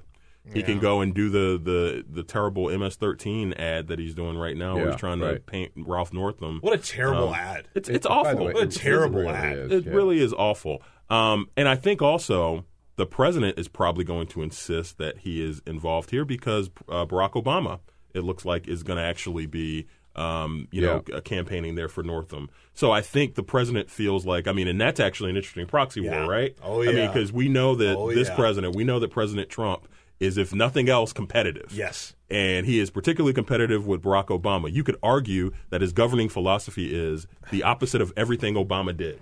That is the that is the you know you want to know the Trump doctrine. It's the opposite of Obama. So this is a proxy war that I think he's going to want to be a part of. We're going to see Trump at his Trumpiest. yes, uh, in Virginia. In Virginia. in Virginia. Right. Yeah, Because he, he looks at this So- as me versus Obama. yeah, yeah. That's what that's the way I would say he's going to almost force his way into that race. Right. So uh, Barack Obama goes to Northern Virginia, and Donald Trump goes Goes to, to Yeah. Bristol or somewhere in the in the, in the somewhere back in the southwest corner. Yeah. Right. Is right. it Lynchburg? Lynchburg, yeah, exactly. Yeah, sounds good. Or Charlottesville. God, can you imagine that? Oh, my that? God. Well, they got so Um, many good people down there. I mean, Very well- fine. Very, well, very fine people. Well, the Yeah. problem is they actually do have some good people in Oh, Charlottesville. no, of course, of course, yeah, of yeah, course. Yeah, yeah, yeah. Right. So we know who he's talking Yeah, to. I know, I know. We I know who he's talking I to. know. Interesting comment uh, in Vanity Fair that uh, Steve Bannon gave to in an interview um, that's just come to light in Vanity Fair. Uh, he says there's a 30% chance that Donald Trump will complete his first term in the White House. Only a 30% chance. What does he know that we don't know? His lips to God's ears, man. I mean, please, I've never, I've never wanted Steve Bannon to be more right than anything in my life. Look, I, I, I think there's a couple of things to that. One, um, Bannon actually made a really good point when he left the White House about what two months ago when he said, I told this president that everything he's going to be able to do substantial, he's going to have to do it in the first six to eight months. I think he's right because I think now people realize. I think the jig is up, and I think people realize like this guy doesn't know what he's doing. This guy is not organized. He is not a deal maker. And so I think Bannon realizes that the expiration date on the Trump presidency um, was only going to be but so long. And I think at this point, it's We may already well, have passed it. right? And also, I think if this president and, and look, Donald Trump is has many flaws, but one of them is I think he knows how to create a victory. He he knows how to snatch victory from the jaws of a, a defeat. And if we're coming around, you know, after the 2018, after the midterms, and it's early 2019, and he sees that he's going to get primaried by John Kasich or um, that he's down 15, 20 points in the polls, and that he's going to get boat raced um, in 2020, I think this president actually may say, you know what, I'm done. I've been the most accomplished one-term president ever, and step aside. I I, I, I do think that's a possibility. Uh, maybe that's wishful thinking, but I do think actually that's a possibility, really because of Trump's ego. I could, I could, I could honestly see that. I know, I know. I'm, maybe I'm the only one who can. I, I think Donald Trump gets Speaking too it much into existence. Well, he, he gets too much ego gratification about about that job that Yeah. that it would be he will not want to let it go. The other, I, I I don't disagree with that, and I don't think it's likely that he steps down. But I also think that he's miserable. Oh, he he like like there's this story that came out this week where he says like he hates everyone in the White House. Well, like he- this is not like he probably thought doesn't that being president. doing. He probably thought he being president meant he went to an office and just started shouting what to do to people. He doesn't realize he's got to work with the staff. He's got to work with Congress. He's got to work with the party, and he just doesn't work well with others. He doesn't. And you know what the amazing thing is? The bar is actually not that high for him to have a relatively peaceful presidency. Yeah. Stop with the tweeting, okay? Focus on things. He's he's in a unique position. He actually has wasted so much capital because of any Republican in the last half century. He could do more deal making with the Democrats and tell the Republican establishment to go somewhere. He has the ability to do that. He just doesn't.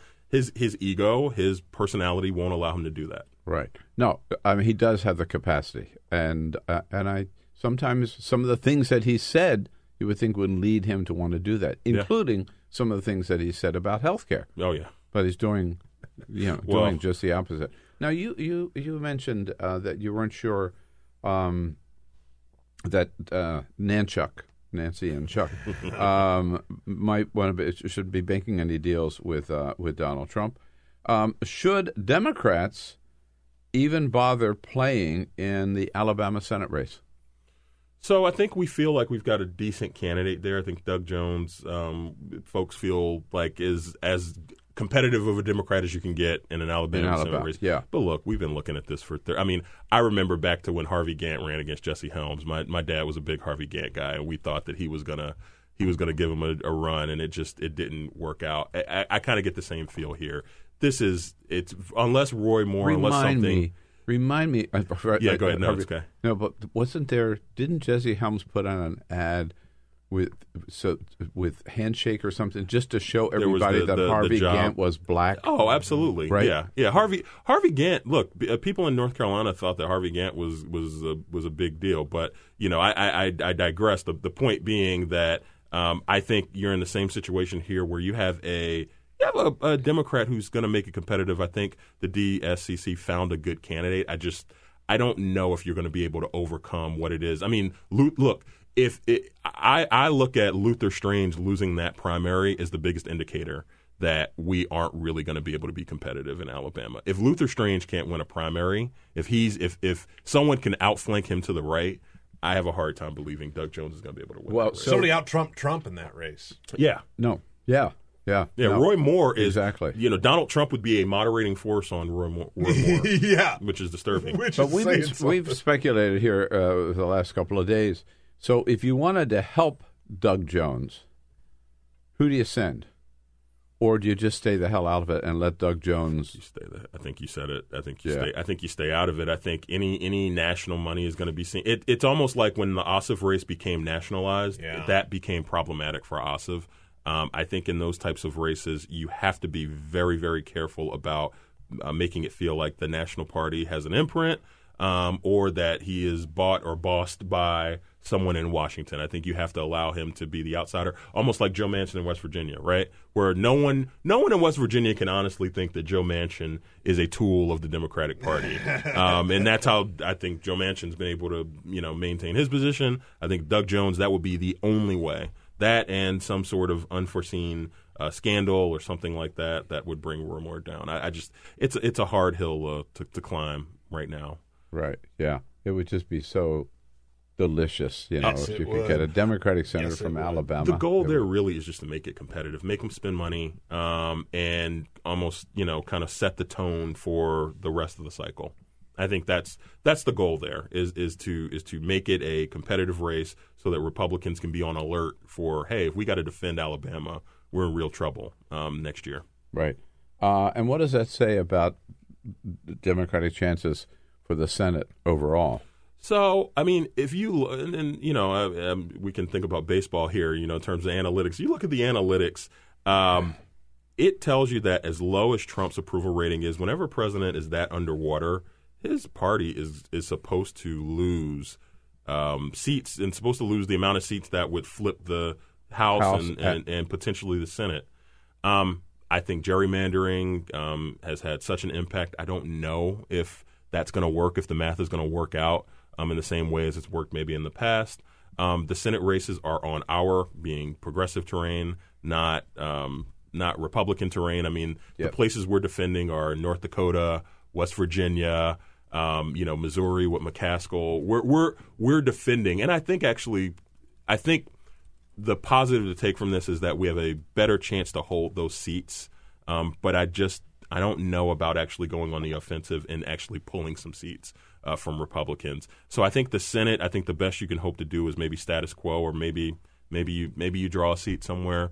Um, but the House, I I do think depending on how bad it gets in the next six months, you know, the House could turn, and that's a big deal. Like if if if Trump loses the House, one that sends a message to him that hey, blank checks over. Right. Also, just from a matter of just governing, um, it makes his job different. I actually think, though, similar to what it did with Obama, when Obama had to work with Republicans, and some people would argue Obama wanted to be forced to work with Republicans. I think you could argue that Trump might actually be more comfortable being forced to work with Democrats. Uh, that might be a better situation for him. Right. It also would uh, maybe increase the chances of impeachment. Uh, um, Yeah, that's correct. Uh, uh, proceedings starting in the House. if the Speaker Democrats- Pelosi, yeah. Uh, but just just to just to put the numbers in context, and I may be off by one or two, but I think for Democrats to take the House next year, Democrats would have to win twenty five seats. I think it's 25, yeah. Okay. Uh, and that's oh my! Uh, how can you do that? That's that sounds like so many. When John Boehner took over the House in twenty in twenty ten, Yeah. Republicans won sixty five. So it's do- twenty five is it's doable. doable. The only thing that it's the, the mechanics of it bother me because I look. We know that Democrats have been getting trounced um, in localities, and we've lost a lot of the redistricting battles. Um, and that's what I was bringing up with gerrymandering is that I don't Oh, yeah. know if the Oh, no. districts are set up for us. Even in a wave year, when we in a year that normally we should win 40 seats, we might only win like 15 seats Mhm. um, because of just how the Republicans have kind of gamed the system. Um, so that's the only thing that would concern me there. Right. Yeah. Joel, good to see you. Good to see you too. Thanks so much for coming in, bringing us up to date. And uh, a little shift here. Uh, if we haven't been talking about Donald Trump and politics, everybody's been talking about Harvey Weinstein's sexual harassment. Uh, some Democrats are finally uh, standing up and speaking out about it. Danielle Paquette's been covering this for the Washington Post. Here in studio with us for the next half hour, Joel Payne, thank you, and we'll be right back. It's got to be in tip top shape. Get social with Bill Press. Like us at facebook.com slash Bill Press Show. This is The Bill Press Show.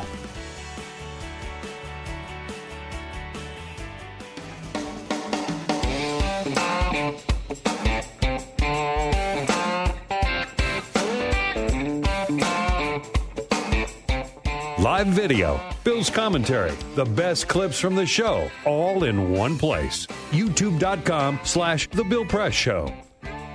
All right, wrap it up here on a Friday, Friday, October 13. Uh, can you believe it? Hello, everybody. Great to see you today, and thanks so much for being with us as we come to you live Wherever you are in this great land of ours, we're there with you, starting out at our studio on Capitol Hill in Washington, D.C.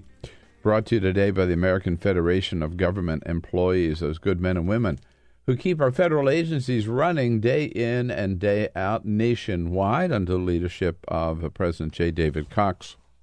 We salute them, thank them for their support of the uh, program, uh, and we welcome to the program at this hour from the Great Washington Post, fake news. Uh, Danielle Paquette. Hello, Danielle. Nice morning, to, Bill. Nice to see you.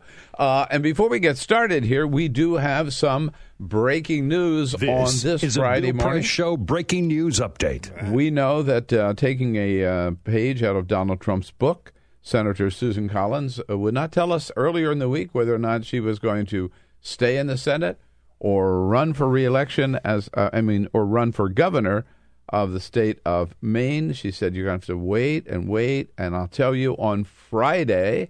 Well, she just did.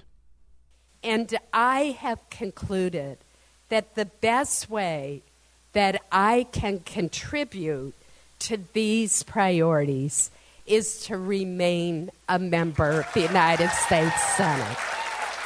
Thank you. Whoa, there she is. I'm surprised. I thought she was going to run for governor.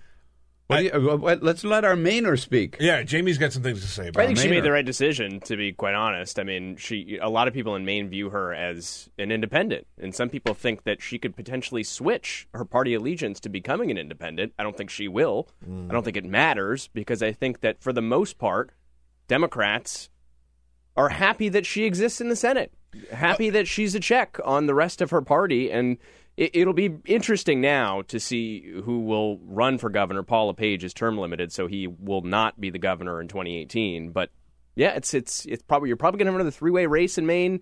That's how Paul LePage won in the first place. And an independent jumped in and, and split the vote. And yeah, yeah, I, I don't know what's going to happen with governor, but I'm happy that Susan Collins is staying. In the My Senate. candidate for governor is Jamie Benson. Yeah, There you go. right. Your future in politics. Well, draft him, send him right up there. huh?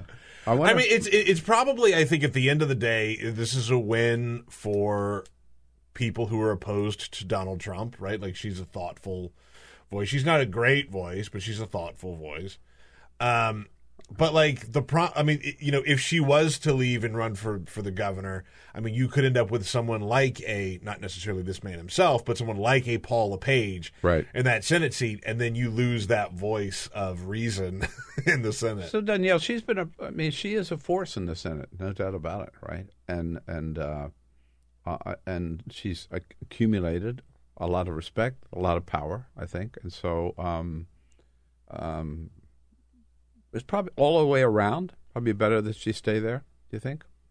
Well, it you hear that there's this need for more bipartisan minded people, and that's what I'm hearing. People want to see more um, politicians willing to reach across the aisle, especially as we deal with all of these uh, big ticket legislative items. Mm-hmm. Yeah. And she is one who can do that, you know, and has has proven to do that. I wonder if Mike Michaud will run again. Uh, Yeah, that's right. He put up a hell of a fight. Former Democratic member of Congress, uh, our neighbor here on uh, on Capitol Hill. You know who else might run? John Baldacci, former governor of Maine. Oh, all right. So Look at Mr. Maine in apparently here. he can run again. Man, bringing that Maine knowledge today. All right. Okay. Who else lives? Doesn't Steve King live in Maine? Stephen King. Oh, lives- Stephen Stephen King. King has officially declined. He was asked a couple months ago. Oh, okay.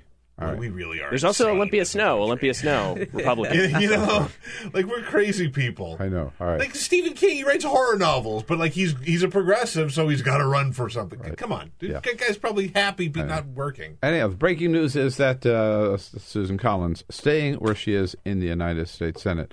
So, Danielle, you've been writing a lot about the Harvey Weinstein thing. Should we have seen this coming? Uh, it seems that uh, people keep popping up.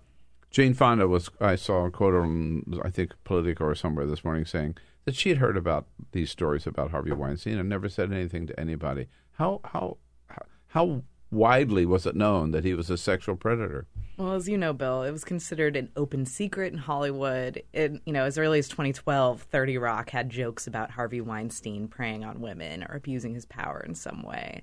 This I, I was a reporter out in LA though, and I hadn't heard it, so it's really Hmm. hard to say how how widespread that knowledge was. But it is not surprising at all that people would be hesitant to come forward because the cost of speaking up, especially as a woman, especially as someone who's worried about their job, is so high. Is that what you mean? The headline on your story is the most uh, the depressing truth about sexual harassment in America. Yeah, is that the depressing truth? there's there's several depressing truths about sexual harassment in Uh, America. yeah, but But one of them is that there, if, if you're a woman and you've either caught knowledge of this happening or if this has happened to you, there is virtually no good way to come forward. You speak up, you're labeled dramatic or a troublemaker or a liar. Uh, and potentially you lo- you lose some work, uh, and so people, even actresses who make millions, are trying to, you know, provide for their family or stay in in the field that they love, and they're just terrified to speak up against someone who wields so much power. to me, uh, stand back, stand back, everyone. I'm going to give you some things that I, as a white man, learned about this.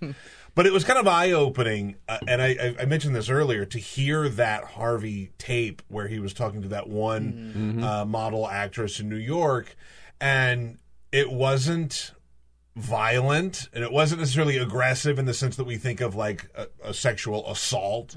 You know, it was just very. I'm very powerful. I'm used to this. I'm a famous guy. I'm a famous guy. Come with me to my room. Not not necessarily telling like what was going to happen, but like come with me, come with me, come with me, come with me over and over and over again. And she very clearly does not want to do it. And he's so relentless in it. And I think I think it's a good moment for a lot of guys, uh, men, to sort of check themselves and and be like, have I been that guy before? Right, like not necessarily in, in the sense of like holding your pa- position of power over a woman, which is a problem for sure. But just the Is- persistence of after it's clear that the woman does not have any interest, just shut up. It's time to move on. like it's it's really that easy. hasn't it, has it gotten easier for women to speak up? That's a great question. Uh, you would think it has because of the heightened awareness around sexual harassment, what it even is. You know, um, like Peter says, it, it's something li- as simple as persistence like that after you hear two or three no's. Yeah. You know, Right. no means no. We've been saying it for decades. I has mean- it sunk in? Right. But I mean, don't most companies now? I mean, we still have a way to go. Obviously, this proved that we haven't, you know, it's not a level playing field, if you will, yet. But most companies now have pretty strict policies about sexual harassment, right? I mean, Mhm. No, I'm not saying those policies are enforced. That's really what I'm probing with you is, is it, do, are women more protected now if they do come forward and less likely to suffer consequences, losing their job or not getting that promotion or just being considered an outcast in, in the company because they dared um, reveal something about their boss. So here's a depressing truth. The researchers I talked to said, no, it's not any safer. They said the last big legal victory for sexual harassment victims was in 98 when the Supreme Court said every company needs to have an anti harassment policy. And after that point, you saw this proliferation of policies nationwide. Everyone adopted it. They brought in consultants to do these anti harassment trainings. However, there's no evidence that these policies or trainings have actually reduced the prevalence of sexual harassment. It just made it so companies could cover their behind legally, be less liable in a lawsuit. And actually, there is evidence that women who come forward still face different levels of retaliation, even if you can't prove it. The author of the Violence Against Women Act, uh, Joe Biden, spoke out yesterday on this and uh, putting it in context. I thought, here he is. Sexual assault is not about sex, it's about power. It's about the abuse of power.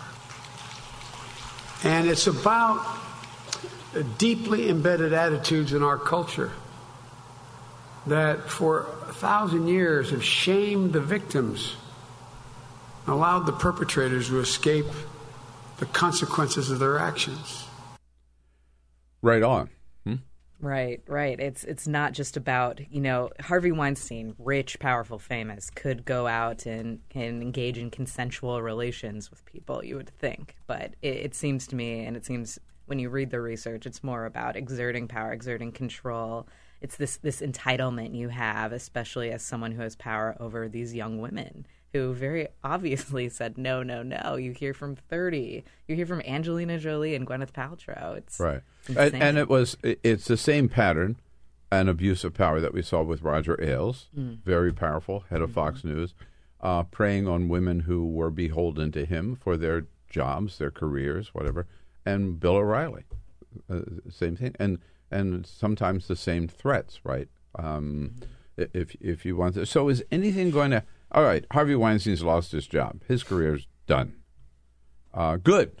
All right. At least we We, we hope his career is Uh, done. that's I mean, he could Good, he good. could drag this You know, out. He has said, you know, he's not doing very well these days. Good, goodbye, good riddance, pig. But um, beyond Harvey losing his job, anything going to happen here? It depends on how Hollywood and other industries respond. You know, Harvey, you saw the actress Emma Thompson yesterday speak out about, you know, this guy was just at the top of a particular iceberg. Yeah. He encouraged this behavior all the way down. What are we going to do to change the culture? Yeah, you could get rid of the board or you could get rid of the other layers of executives who sort of look the other way, but in order to truly change things, you need you need to start a new culture from from the top down and the ground up. You need to assert that this is never okay under any circumstance. It is interesting that the members of the board, to a person, I think, including his brother, have said they had no idea. It That- seems unlikely. That seems unlikely. Based on the accounts we've heard. Yeah. I mean, that is really stretching the truth. You know, on that Okay, point, but- though, like yesterday, Amazon announced that they had gotten rid of one of their executives uh, on in their on their pr- production side. One of their Right. they, they sort of do their own production stuff. Mm. Uh, I think a leave too. I, I believe. yeah, yeah, yeah. For for for similar allegations, and like there are going to be a lot more, right? I think that I, I think there is no shortage of of of dudes acting like pigs, but like for me, I think like it's it, it really is not about the witch hunt of getting these guys out, which which is good, and we they shouldn't have these positions, but also like it it is a real moment for us to sort of take a take a look at the culture, take a look at how we treat these women who come forward. Yesterday, we talked about the story about Rose McGowan, the actress who came out and has been very vocal on Twitter about the Harvey Weinstein situation. Mm-hmm. And Twitter blocked her. They they suspended her account. Now they've since let her back in, mm-hmm. but like we Yeah, saw an election, we had an election where people were finding reporters that were Jewish and sending them like Photoshop pictures of them in gas chambers and swastikas and things like that. And Twitter was like, nah, can't do anything about it. And then you have a woman who comes out and speaks out against sexual assault and she gets blocked. Yeah, Like that's a that a bad look. Right. So here's a here's a an idea, uh, Danielle. Maybe what we should do is um, tell the people in Hollywood that you should look at the U.S. military and uh, how well they deal with this issue, and uh, maybe learn from them. I'm being facetious here, but I mean the military is as bad as Hollywood from what we've seen and heard. Silicon to- Valley, Wall Street, you know. Right, right. I mean, it, it's. I, I guess the common denominators are men in positions of power, right? Well, men are in positions of power disproportionately in every True, industry. True. Right, right. But I mean, that's so it doesn't matter what industry, right?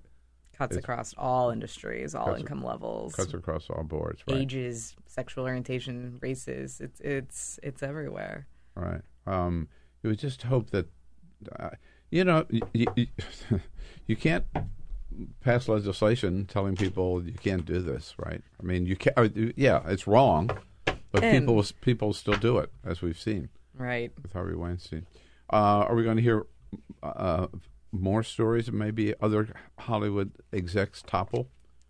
Yeah, you know, I that's what tends to happen when you have a high profile case like this. Other people will feel empowered to speak out. But we should keep in mind that, and this is according to the research as well, uh, oftentimes victims of sexual harassment, they don't really want to rock the boat. They don't often even want to see the perpetrator lose their job. So it is wrong, you know, for the for the people listening at home who who are, you know, I, there's a New York Times story, for example, about men feeling really nervous to interact with women after allegations like this surface. They think, well, what if I do something that I didn't mm-hmm. intend? It's interpreted incorrectly, and now I'm an, I'm the accused. Well, that's just very, very rarely the case because coming forward at all is so emotionally painful, psychologically terrifying. Right. It's just like you, with rape victims too. It's still and look mm-hmm. at here's Betsy DeVos is rolling back uh, the rules that made it um, maybe more comfortable for or more uh, uh, acceptable or g- providing more protection for women who were victims of campus rape. Right to bring these cases, uh, and then she rolls back those rules and making it easier for the the perpetrators of rape to get away with it. It's an interesting choice because you know evidence shows less than two percent of, of rape accusations are false, and and so so often it's so hard to nail a perpetrator. Um, Yeah. You know, I don't remember the exact stat, but something like less than ten percent ever ever see victims ever see like legal action turn into a to a real conviction. Uh, and and so, but in in social trends, you see this all the time. You see the activism rise around sexual assault. Well, the response is, well, what about the falsely accused? Are we Mhm. paying Right. too much attention to this group of victims? What about the people who could, you know, get hurt, the collateral damage? Yeah. And for Betsy DeVos, it was so out of whack. We were being unfair to these rapists, right? And to uh, it just the priorities of this administration never cease to amaze you. You know, one of the Sure. things you highlight is it's not just about the sexual assault or the rape. You you have you you led with the story of our friend Sabrina Siddiqui who spoke to you about this. Yeah. And it's a lot of times it's like young women who are trying to get advice from more seasoned people. You know, like she talks about she talked to a veteran reporter who they went to lunch and afterwards he started texting her about how sexy she looked and mm. it's just like oh my god. Yeah, I laugh, but only because I'm uncomfortable. You know, you no, think it's about so those it's so things, and it's just skeezy. Like, but like as a woman trying to make your name in any business, whether it's Hollywood or here in Washington or anything, like a lot of times you're gonna try and get some advice from people who've been doing it from longer than you, and in, and in most cases, it's gonna be men. Uh, we all have stories like Yeah. that. Sabrina, one reason I reached out to her when I when I when I read what she'd gone through and we talked, it was just so familiar. And that's not just in journalism. You know, I could repeat it all day. It's everywhere. Right. Uh, switching topics just a little bit. You have also been writing because you cover a lot of different stuff. The Washington Post, WashingtonPost.com, by the way, uh, about the job numbers came out uh, last week. Ooh, those were interesting jobs numbers. Weren't they interesting? Yes. Yeah. Um, the nerd in me was like, wow. but not so good, right? Uh, it's uh, it's complicated. I'll say that it was the first time the U.S. economy lost jobs um, in seven years in one of these reports, but we can't blame it on a politician. This this happened because uh, the hurricanes. The hurricanes knock people out of work, especially if you are a low income worker who doesn't have any paid leave. You know, some of those losses we saw thirty three thousand job losses last month come from just not receiving a paycheck. You can't get to work, your office is destroyed, the road is destroyed, the car you take to work is destroyed. It's really difficult for economists to say what this actually means, but most of them are predicting we'll see a big rebound in the October numbers. Right. So, were they geographically? Could they tell that these were in the areas that were hit by the hurricanes? Yeah, this this is in Florida, this is in Texas. Puerto Rico can't be factored in in these particular jobs reports. Right. Uh, Louis, but perhaps Louisiana as well. yeah, Louisiana, little North Carolina. Yeah, I mean they Um, were they were hammered for a couple of weeks, right? In Houston, you couldn't even you couldn't get to your job. Yeah. Oh yeah, and these are densely populated areas. You Right. you have a lot a lot of workers in the service industry, and you're just totally knocked out. Right. So the job numbers were down, but still positive, but just numbers down. Or oh no, this is this- this is a loss of jobs. This is a, Yeah. this reflected a decline. We had expected to see there was still modest growth, but the rate of growth had dropped. But this was an actual decline. Uh, which for me was shocking that, that a hurricane could could deal that kind of damage. But then you talk to the people who've been following this for decades. They say we saw similar impact after Katrina. Yeah, so I guess they could have uh, maybe planned for, expected that or whatever, Mhm. right? Uh, I- so the real key will be the job numbers for October. Uh, we this will be tricky.